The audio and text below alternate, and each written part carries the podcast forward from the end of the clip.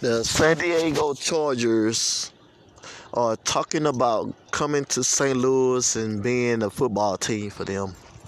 First, we had the let's see here. We had the Cardinals. We had the St. Louis Cardinals.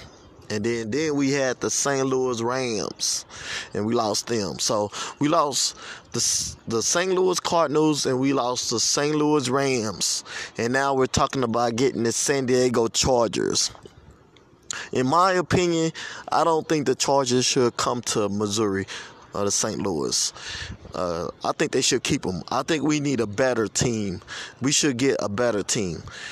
We had the the Cardinals and we had the Rams. Both was decent teams, but one won the Super Bowl and one came close to winning the Super Bowl. So I think we should do without having the San Diego Chargers because I don't see them winning a, a Super Bowl.